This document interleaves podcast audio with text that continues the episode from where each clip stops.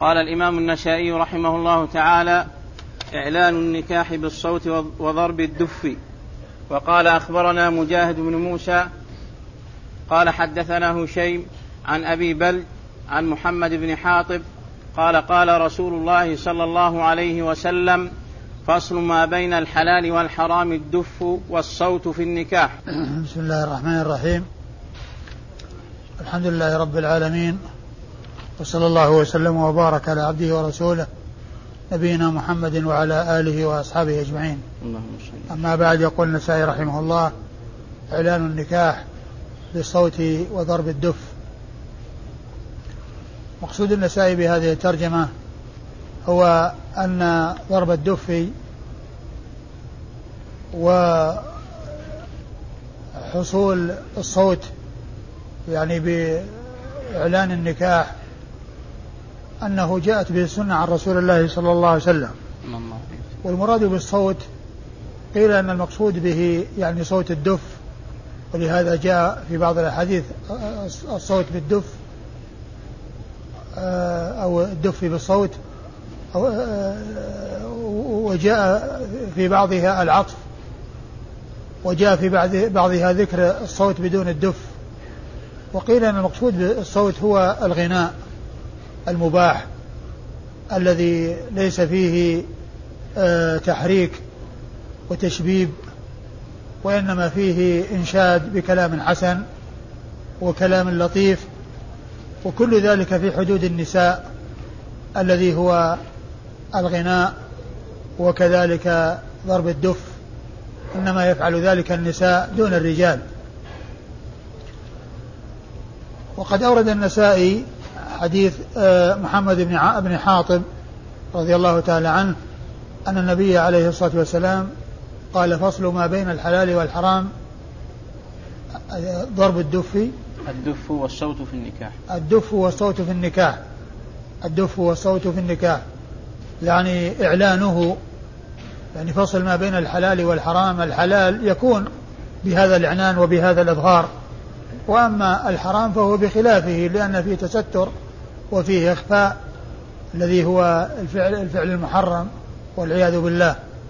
والنكاح الذي شرعه الله عز وجل شرع إعلانه وإظهاره حتى يعلم حصول الزواج وحتى يظهر حصول الزواج فهو فصل ما بين الحلال والحرام إعلانه وإظهاره. ويكون ذلك بالدف وبضرب الدف والصوت وهذا إنما هو في حق النساء وليس للرجال أن يفعلوه.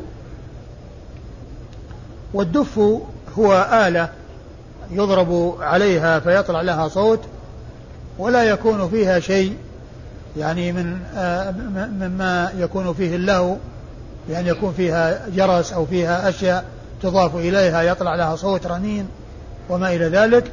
وكذلك أيضا قالوا في الدف أنه يكون مفتوحا من إحدى الجهتين لا يكون مصمتا لأنه إذا أصمت إذا كان مصمتا وكان داخله خاليا ومغلق من جميع الجهات فإنه يكون طبلا ولا يكون دفا والضرب إنما هو بالدف دون غيره.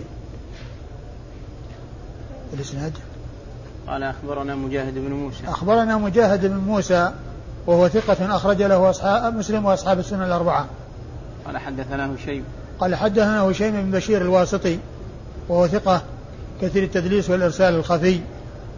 والتدليس هو رواية الراوي عن شيخه ما لم يسمعه منه بلفظ موهم السماع بلفظ موهم السماع كعن أو قال وأما الإرسال الخفي فهو أن يروي الراوي عمن عاصره ولم يلقه فالتدريس يختص بمن روى عمن عرف لقاه إياه وأما إن عاصره ولم يعرف أنه لقيه فهو المرسل الخفي.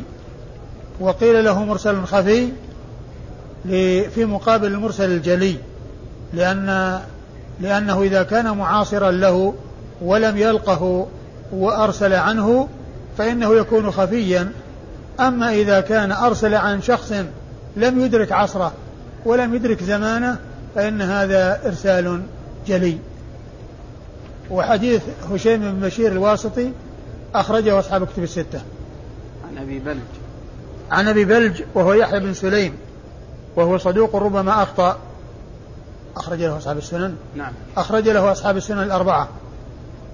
عن محمد, عن محمد بن حاطب رضي الله تعالى عنه صاحب رسول الله صلى الله عليه وسلم وحديثه أخرجه أبو داود والترمذي والنسائي. نعم الترمذي والنسائي وابن ماجه. أخرج حديثه الترمذي والنسائي وابن ماجه. وقال أخبرنا محمد بن عبد الأعلى قال حدثنا قال حدثنا خالد عن شعبة عن أبي بل قال سمعت محمد بن حاطب قال قال رسول الله صلى الله عليه وسلم إن فصل ما بين الحلال والحرام الصوت. ثم ورد النسائي حديث آه، محمد بن حاطب وهو بلفظ أن فصل ما بين الحلال والحرام الصوت. ف والصوت هنا يعني مطلق فيدخل فيه صوت الدف ويدخل فيه الصوت بالغناء المباح الذي يكون مع الدف. والإسناد؟ قال أخبرنا محمد بن عبد الأعلى. أخبرنا محمد بن عبد الأعلى وهو وهو, وهو ثقة أخرج حديثه مسلم وأبو داود في القدر والترمذي والنسائي وابن ماجه. عن خالد وهو بن الحارث. البصري ثقة أخرج له أصحاب الكتب الستة. عن شعبة. عن شعبة بن الحجاج الواسطي ثم البصري وهو ثقة وصف بأنه أمير المؤمنين في الحديث وحديثه أخرجه أصحاب الكتب الستة. عن أبي بلج عن محمد بن حاطب. عن أبي بلج عن محمد بن حاطب وقد مر ذكرهما. قال كيف يدعى للرجل إذا تزوج فقال أخبرنا عمرو بن علي ومحمد بن عبد الأعلى قال حدثنا خالد عن أشعث عن الحسن قال تزوج عقيل بن أبي طالب رضي الله تعالى عنه امرأة من بني جث فقيل له بالرفاء والبنين. قال قولوا كما قال رسول الله صلى الله عليه وسلم بارك الله فيكم وبارك لكم.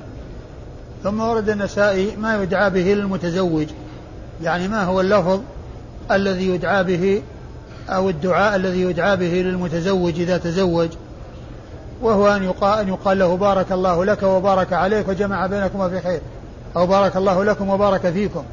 والصيغة الكاملة التي جاءت عن النبي صلى الله عليه وسلم بارك الله لك وبارك عليك وجمع بينكما في خير.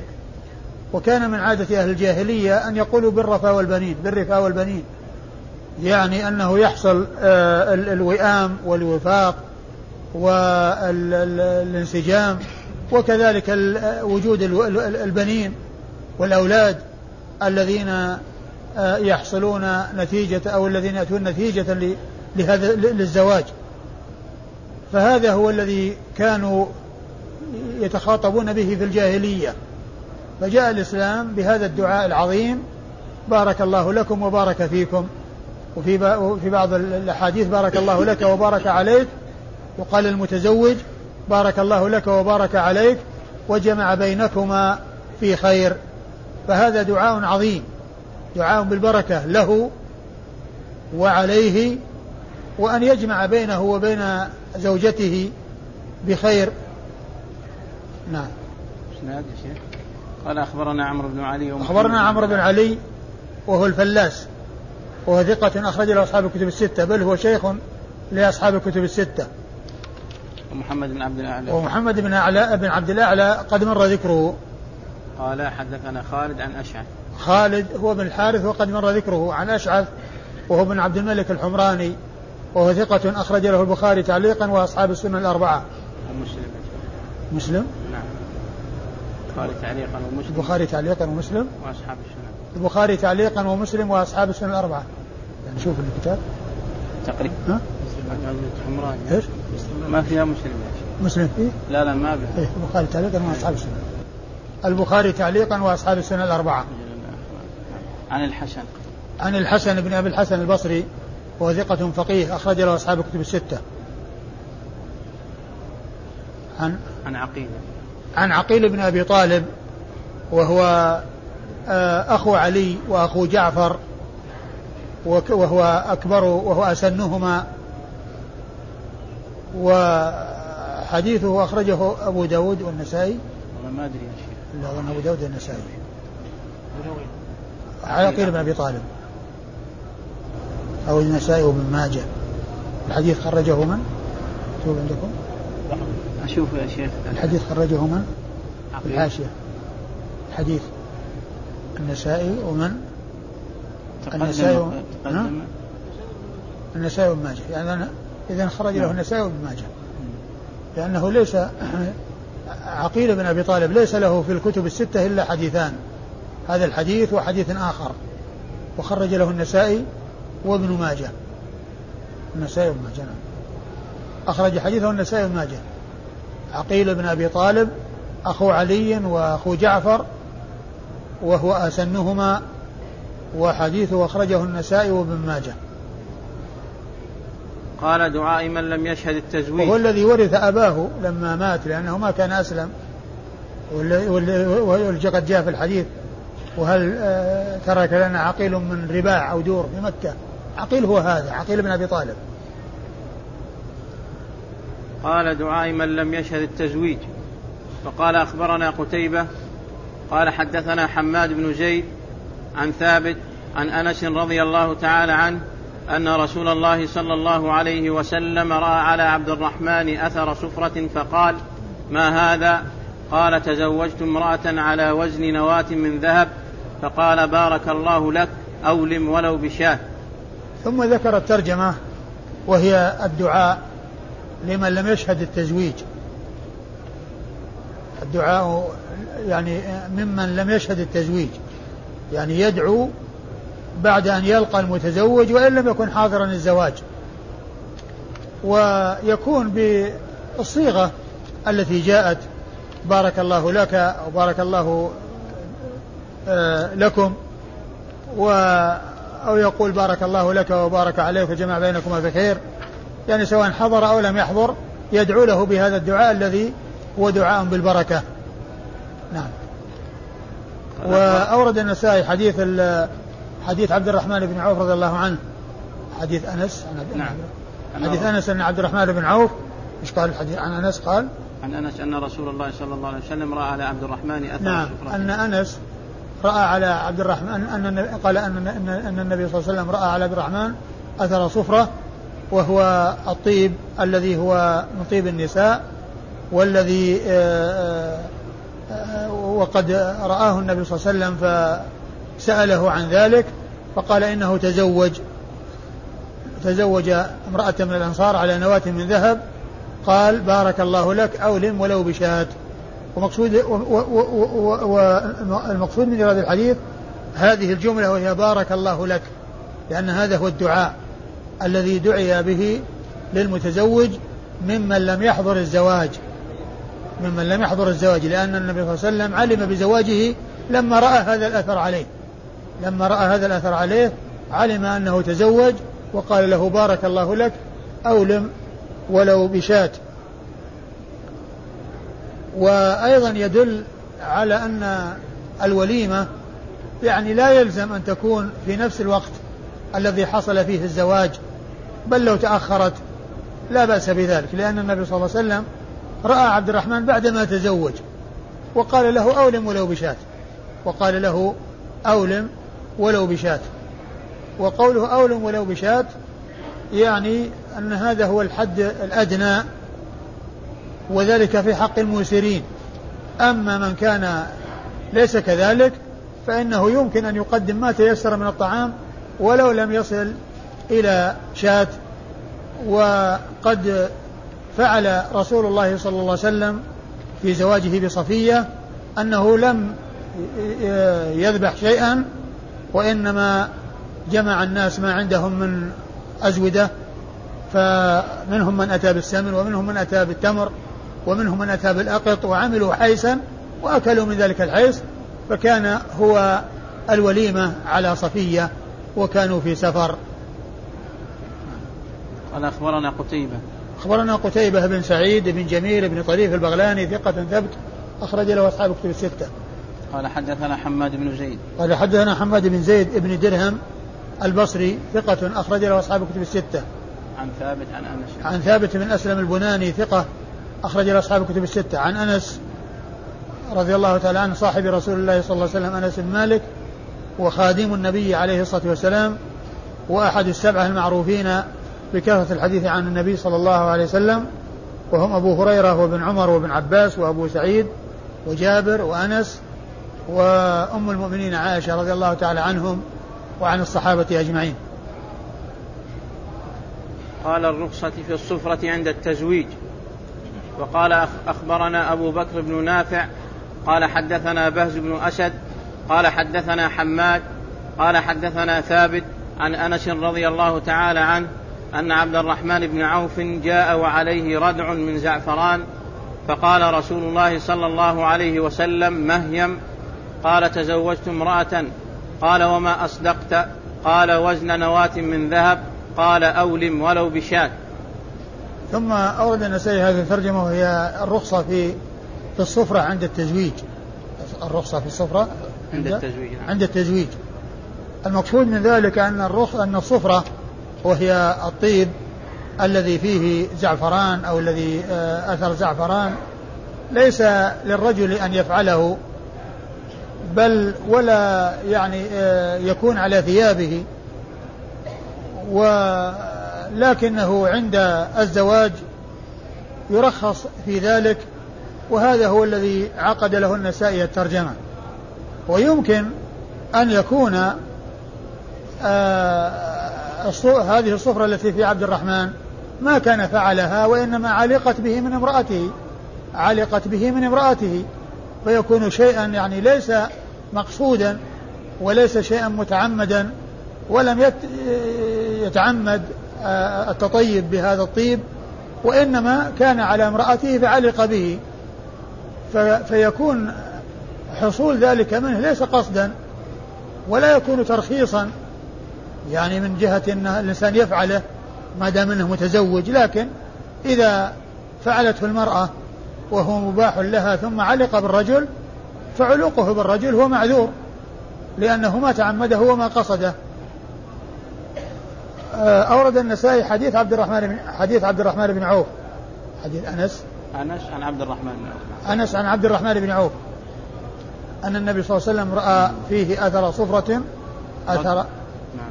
أثر جاء وعليه ردع من زعفران. وعليه ردع من زعفران يعني هو صفرة. لأن الزعفران أصفر ولون الذي يكون منه يكون أصفر. فقال عليه الصلاة والسلام قال إيش؟ قال مهيم قال مهيم يعني ما هذا أو ما شأنك؟ وجاء في بعض الروايات أنه قال ما هذا؟ فيكون مهيم بمعنى يعني ما هذا؟ أو ما شأنك أو ما حالك؟ فقال تزوجت. قال تزوجت. تزوجت امرأة.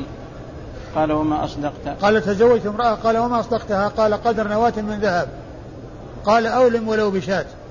أولم ولو بشاة. والمقصود من إرادة الترجمة ردع من آه، زعفران. هذا هو المقصود بالصفرة التي ترجم لها. وكما قلت آه، النسائي ترجم بالرخصة وأنه وإن كان يعني لا يباح في حق الرجال إلا أنه يباح في الزواج ويمكن أن يقال كما شرط أنه لم يقصد ذلك ولم يتعمده وإنما هو من طيب النساء وقد علق به من غير قصد. نعم. قال أخبرنا أبو بكر بن نافع. أخبرنا؟ ها؟ لا الترجمة هي بعد العقد كله كله قال كله قال بعد العقد وبعد الزواج كله. يمكن أن يقال يدعى له عند العقد إذا عقد وعقد يعني جرى العقد يقال بارك الله لك وبارك عليه في جمع بينه الخير وكذلك من يلقاه يعني بعد الزواج يقول له هذا الكلام. نعم. قال أخبرنا بك أبو بكر بن نافع. أخبرنا أبو بكر أبو بكر بن ابن نافع وهو صدوق لا اسمه. أبو بكر اسمه محمد بن أحمد بن محمد. نعم محمد. أحمد. أحمد بن محمد بن نافع. محمد بن أحمد. محمد بن أحمد. نعم. محمد أو أحمد؟ لا محمد بن أحمد. تأكد. ها؟ شوفه. إيه. ها؟ هو محمد ولا أحمد بن محمد؟ أحمد بن محمد ولا محمد بن أحمد؟ ها؟ هذا يا شيخ محمد بن أحمد محمد. العبدي. نعم خلاص. محمد بن أحمد. نعم. محمد بن أحمد بن نافع العبدي وهو صدوق. صدوق نعم. أخرج له مسلم والترمذي والنسائي. صدوق أخرج له مسلم والترمذي والنسائي. قال حدثنا بهز بن أسد. قال حدثنا بهز بن أسد وهو ثقة أخرج له أصحاب الكتب الستة. قال حدثنا حماد عن ثابت. قال حدثنا حماد هو بن سلمة بن دينار ثقة أخرجه البخاري تعليقا ومسلم وأصحاب السنن الأربعة.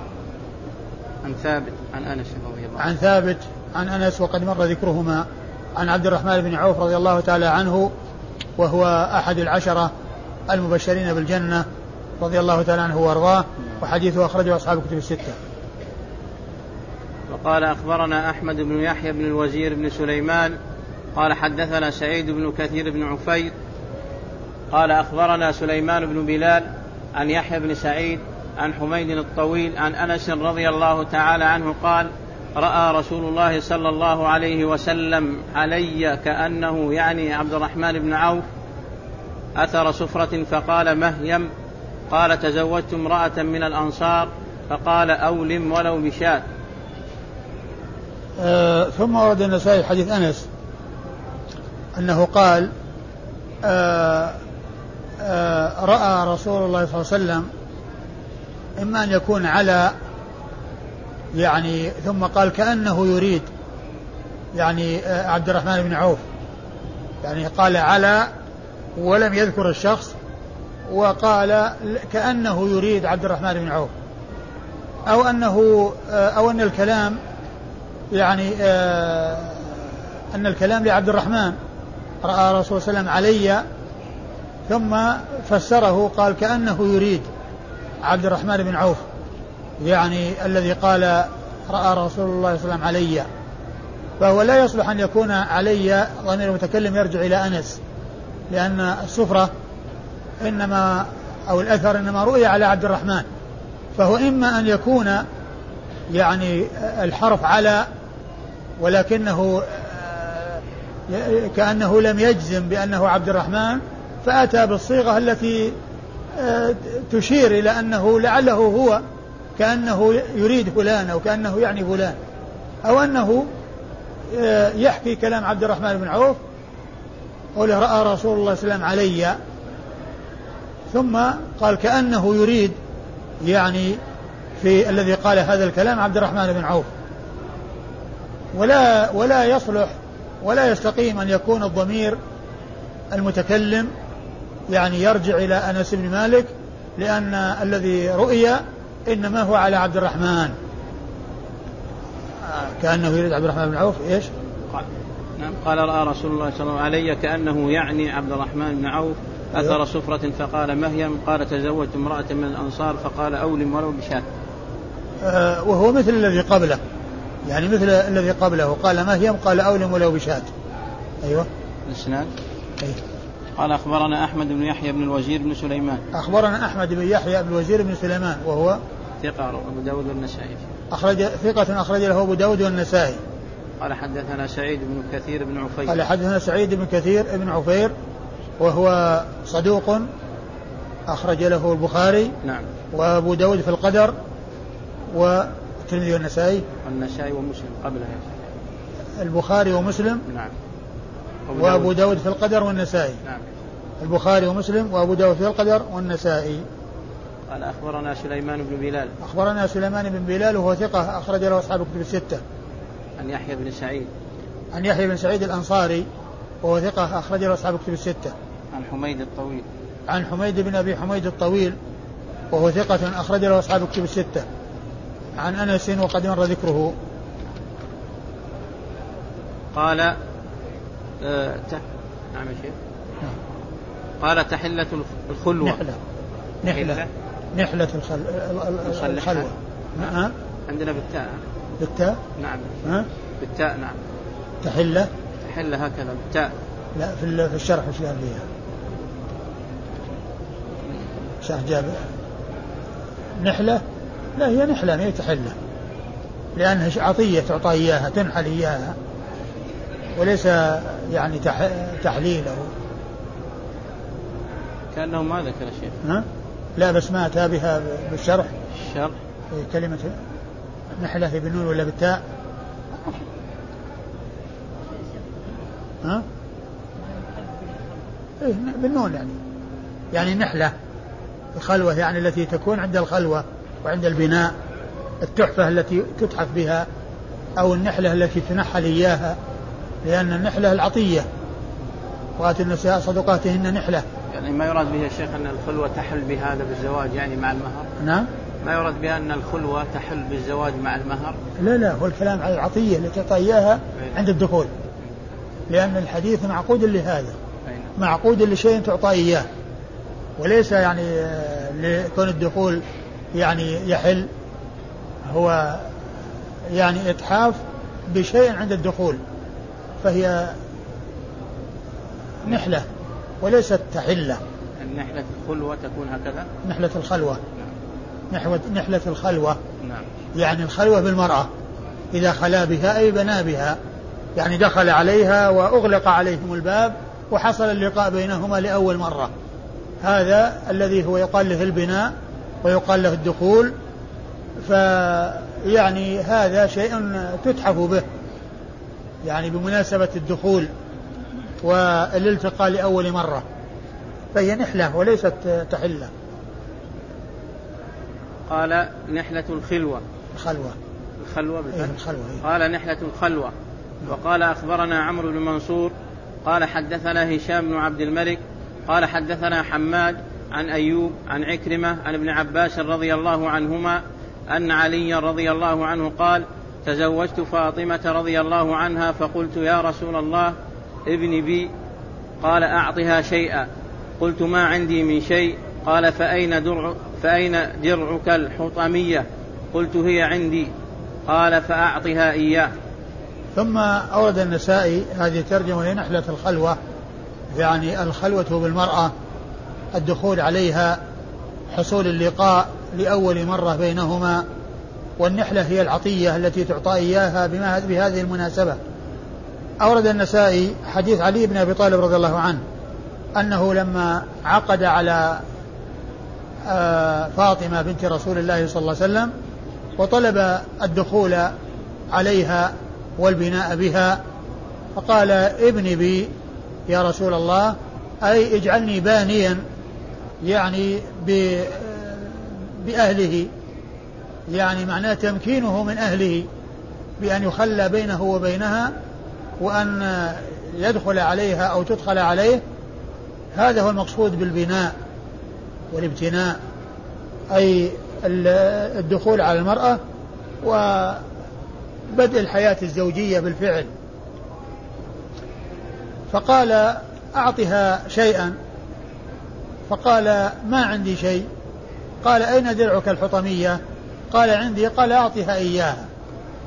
فهذه هي النحلة وهي العطية التي آه، تعطى إياه التي تعطى إياها بمناسبة الدخول وبمناسبة اللقاء الأول الذي هو آه، تبدأ به الحياة الزوجية بين الزوجين.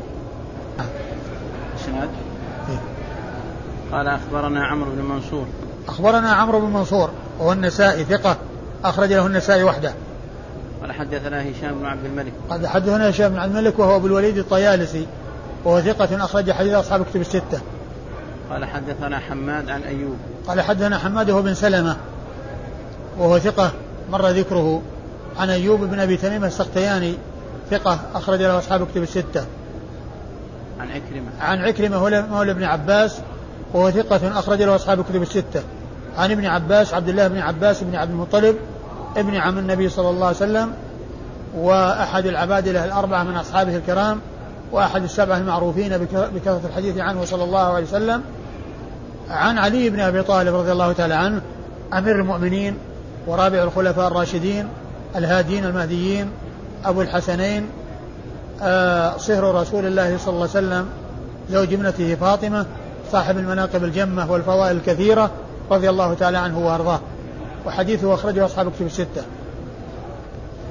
قال أخبرنا هارون بن إسحاق عن عبدة عن سعيد عن أيوب عن عكرمة عن ابن عباس رضي الله عنهما قال لما تزوج علي رضي الله عنه فاطمة رضي الله عنها فقال له رسول الله صلى الله عليه وسلم أعطها شيئا. قال ما عندي. قال فأين درعك الحطمية؟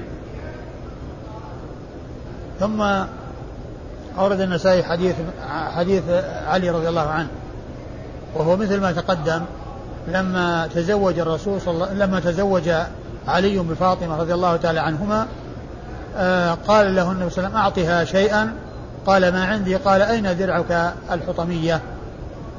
فأخبره بأنها عنده وقال أعطها إياه كما جاء ذلك مبينا في الرواية السابقة. وهذه الرواية فيها اختصار عن الرواية السابقة. نعم. قال أخبرنا هارون بن إسحاق. أخبرنا هارون بن إسحاق وهو صدوق يا شيخ. أخرج له البخاري في جزء القراءة والترمذي والنسائي وابن ماجه. صدوق أخرجه البخاري في جزء القراءة والترمذي والنسائي وابن ماجه. عن عبده. عن عبده بن سليمان وهو ثقة أخرج له أصحاب كتب الستة. عن سعيد. عن سعيد بن أبي عروبة وهو ثقة أخرج له أصحاب كتب الستة. عن أيوب عن عكرمة عن ابن عباس. عن أيوب عن عكرمة عن ابن عباس وقد مر ذكرهم. وعن علي يا شيخ. عن علي رضي الله عنه وقد مر ذكره. قال البناء, البناء في شوال. وقال أخبرنا إسحاق بن إبراهيم قال حدثنا وكيع قال حدثنا سفيان عن إسماعيل بن أمية عن عبد الله بن عروة عن أبيه عن عائشة رضي الله تعالى عنها قالت تزوجني رسول الله صلى الله عليه وسلم في شوال وأدخلت عليه في شوال فأي نسائه كان أحظى عنده مني. ثم ورد النسائي هذه الترجمة البناء في شوال.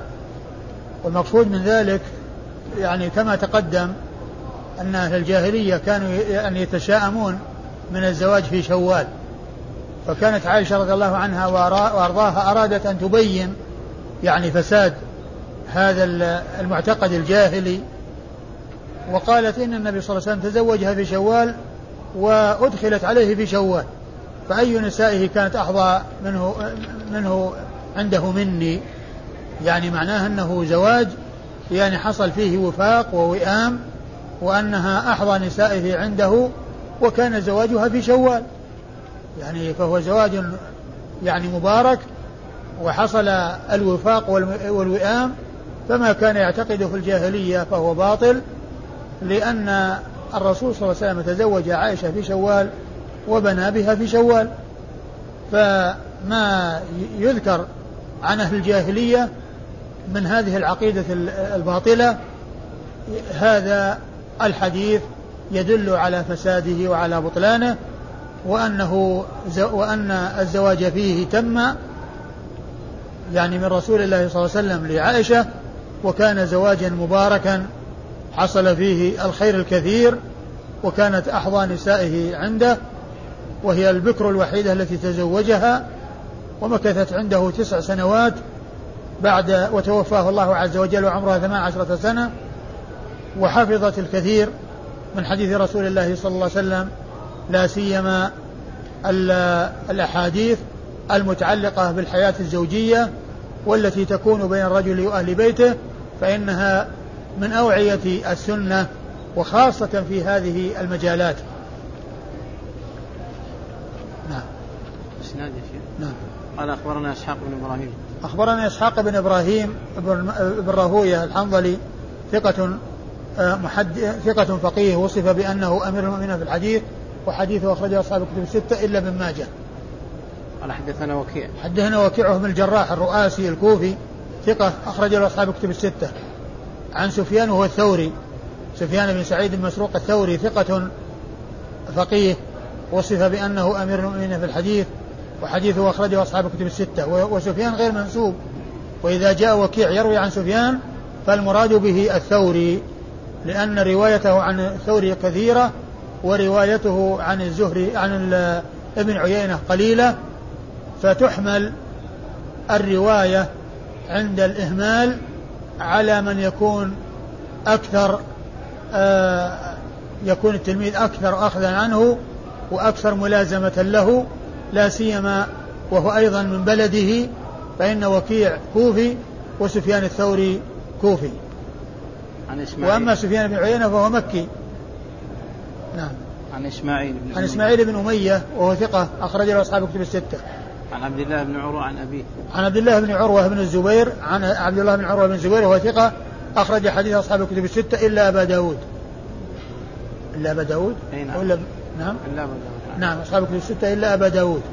عن أبيه. عن أبيه عروة بن الزبير بن العوام ثقة فقيه من فقهاء المدينة السبعة في عصر التابعين أخرج حديثه أصحاب الكتب الستة. عن عائشة. عن عائشة رضي الله عنها آه، الصديقة بنت الصديق أم المؤمنين آه، آه، التي حفظت الكثير من السنة وهي واحدة من سبعة أشخاص عرفوا بكثرة الحديث عن النبي صلى الله عليه وسلم. قال البناء بابنة تسع. وقال أخبرنا محمد بن آدم عن عبده عن هشام عن أبيه عن عائشة رضي الله تعالى عنها قالت تزوجني رسول الله صلى الله عليه وسلم وأنا بنت ست ودخل علي وأنا بنت تسع وأنا بنت تسع سنين وكنت ألعب بالبنات. ثم ورد النسائي هذا الترجمة وهي البناء بابنة تسع. البناء بابنة تسع أي الدخول عليها وكونه يعني آه، تبدأ الحياة الزوجية معها بأن يخلو بها وقد أورد النسائي حديث عائشة تزوج الرسول وأنا ابنة ست يعني أنه عقد عليها ولكنه دخل عليها وهي ابنة تسع الذي هو البناء والذي حصلت به الخلوة و وكانت تلعب بالبنات يعني لصغرها والبنات المقصود بها خرق وأعواد تلف عليها خرق يكون لها رجلين ويكون لها شكل يدين ويكون لها شكل رأس ومثل هذا لا بأس به لأنه كان يفعل وليست صورا يعني واضحة أما الصور التي هي مجسمة والتي هي على شكل آدمي مثل هذه الأشياء التي تصنع وتعمل من البلاستيك وغيرها فإن هذه صور مجسمة واضحة فاتخاذها لا يجوز. ولكن الذي كانت تفعله عائشة وغيرها إنما كان أعوادا وخرقا تلف على الخرق وفيها إشارة إلى الأيدي والأرجل والرأس فذلك لا بأس به. ولكن الشيء الذي يكون فيه صور مجسمة فيها وضوح في لا سيما بعدما حصل وجد التفنن في التصوير فإن ذلك كله لا يسوق والذي فعلته عائشة ليس من هذا القبيل. الذي فعلته عائشة ليس من هذا القبيل لأن ما في صور وإنما هي أعواد لف عليها خرق وفيها شيء يشير لليدين والرجلين وشيء يشير للرأس دون أن يكون هناك صور آه كالتي ترسم أو التي تصمم على هيئة آدميين فإن ذلك لا يسوغ وهو من الصور المحرمة.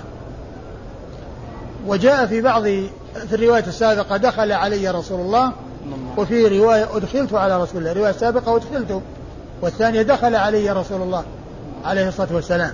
ولا تنافي بينهما لأنه عليه الصلاة والسلام جاءهم في دارهم فيكون دخل عليها يعني في دارهم. في دار أبيها وأدخلت عليه وكان في مكان فأدخلت عليه في مكان عندهم في بيتهم وأدخلت عليه. فمجيء بعض الروايات دخل عليها وأدخلت عليه لا تنافي بينها. يعني معنى دخل عليها في دارهم ودخل دارهم للزواج وهي أدخلت عليه في المكان الذي هو فيه عليه الصلاة والسلام. وبهذا حصلت الخلوة. وبهذا حصل يحصل البناء و آه، وهذا هو الذي ذكرته عائشة عن نفسها رضي الله تعالى عنها مع رسول الله صلى الله عليه وسلم وأخبرت عن صغرها وأنها كانت تلعب بالبنات. نعم. قال أخبرنا محمد بن آدم. أخبرنا محمد بن آدم الجهني صدوق أخرج حديثه أبو داود والنسائي. عن عبدة عن هشام. عن عبده بن سليمان وهو ثقة أخرجه أصحاب كتب الستة. عن عائشة وقد مر ذكرهما. وقال أخبرنا أحمد بن سعد بن الحكم بن أبي مريم قال حدثنا عمي قال حدثنا يحيى بن أيوب قال أخبرني عمارة بن غزية عن محمد بن إبراهيم عن أبي سلمة بن عبد الرحمن عن عائشة رضي الله تعالى عنها قالت تزوجني رسول الله صلى الله عليه وسلم وهي بنت ست سنين وبنى بها وهي بنت تسع.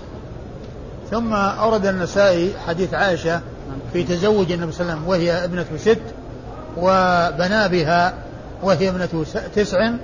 أي دخل عليها أو أدخلت عليه آه هذا هو المقصود بالبناء. هذا هو المقصود بالبناء وقيل له بناء لأنه في غالبا يعني كان يبنى قبة يعني وينصب قبة ليخلو فيها الزوج بزوجته. فقيل له بناء وأطلق عليه بناء والإسناد؟ قال أخبرنا أحمد بن سعد بن الحكم بن أبي أخبرنا مريم. أحمد بن سعد بن الحكم ابن أبي مريم المصري وهو ثقة؟ صدوق وهو صدوق أخرج حديثه أبو داود والنسائي. صدوق أخرج حديثه أبو داود النسائي عن عمه سعيد بن الحكم بن أبي مريم وهو ثقة أخرج حديثه أصحاب كتب الستة. قال حدثنا يحيى بن أيوب. قال حدثنا يحيى بن أيوب المصري وهو صدوق ربما أخطأ أخرج له أصحاب كتب الستة. قال أخبرني عمارة بن غزية. أخبرني عمارة بن غزية وهو لا بأس به وهي تعادل صدوق أخرج حديث البخاري. تعليقا, تعليقا؟ نعم. البخاري تعليقا ومسلم وأصحاب السنن الأربعة. عن محمد بن إبراهيم. عن محمد بن إبراهيم التيمي المدني ثقة أخرج له أصحاب كتب الستة. عن أبي سلمة بن عبد الرحمن. عن أبي سلمة بن عبد الرحمن بن عوف المدني ثقة فقيه من فقهاء المدينة السبعة على أحد الأقوال الثلاثة في السابع منهم وحديثه أخرجه أصحاب كتب الستة. عن عائشة, عن عائشة وقد مر ذكرها. انتهى الباب. نعم. والله تعالى أعلم وصلى الله وسلم وبارك على عبده ورسوله نبينا محمد وعلى آله وأصحابه أجمعين.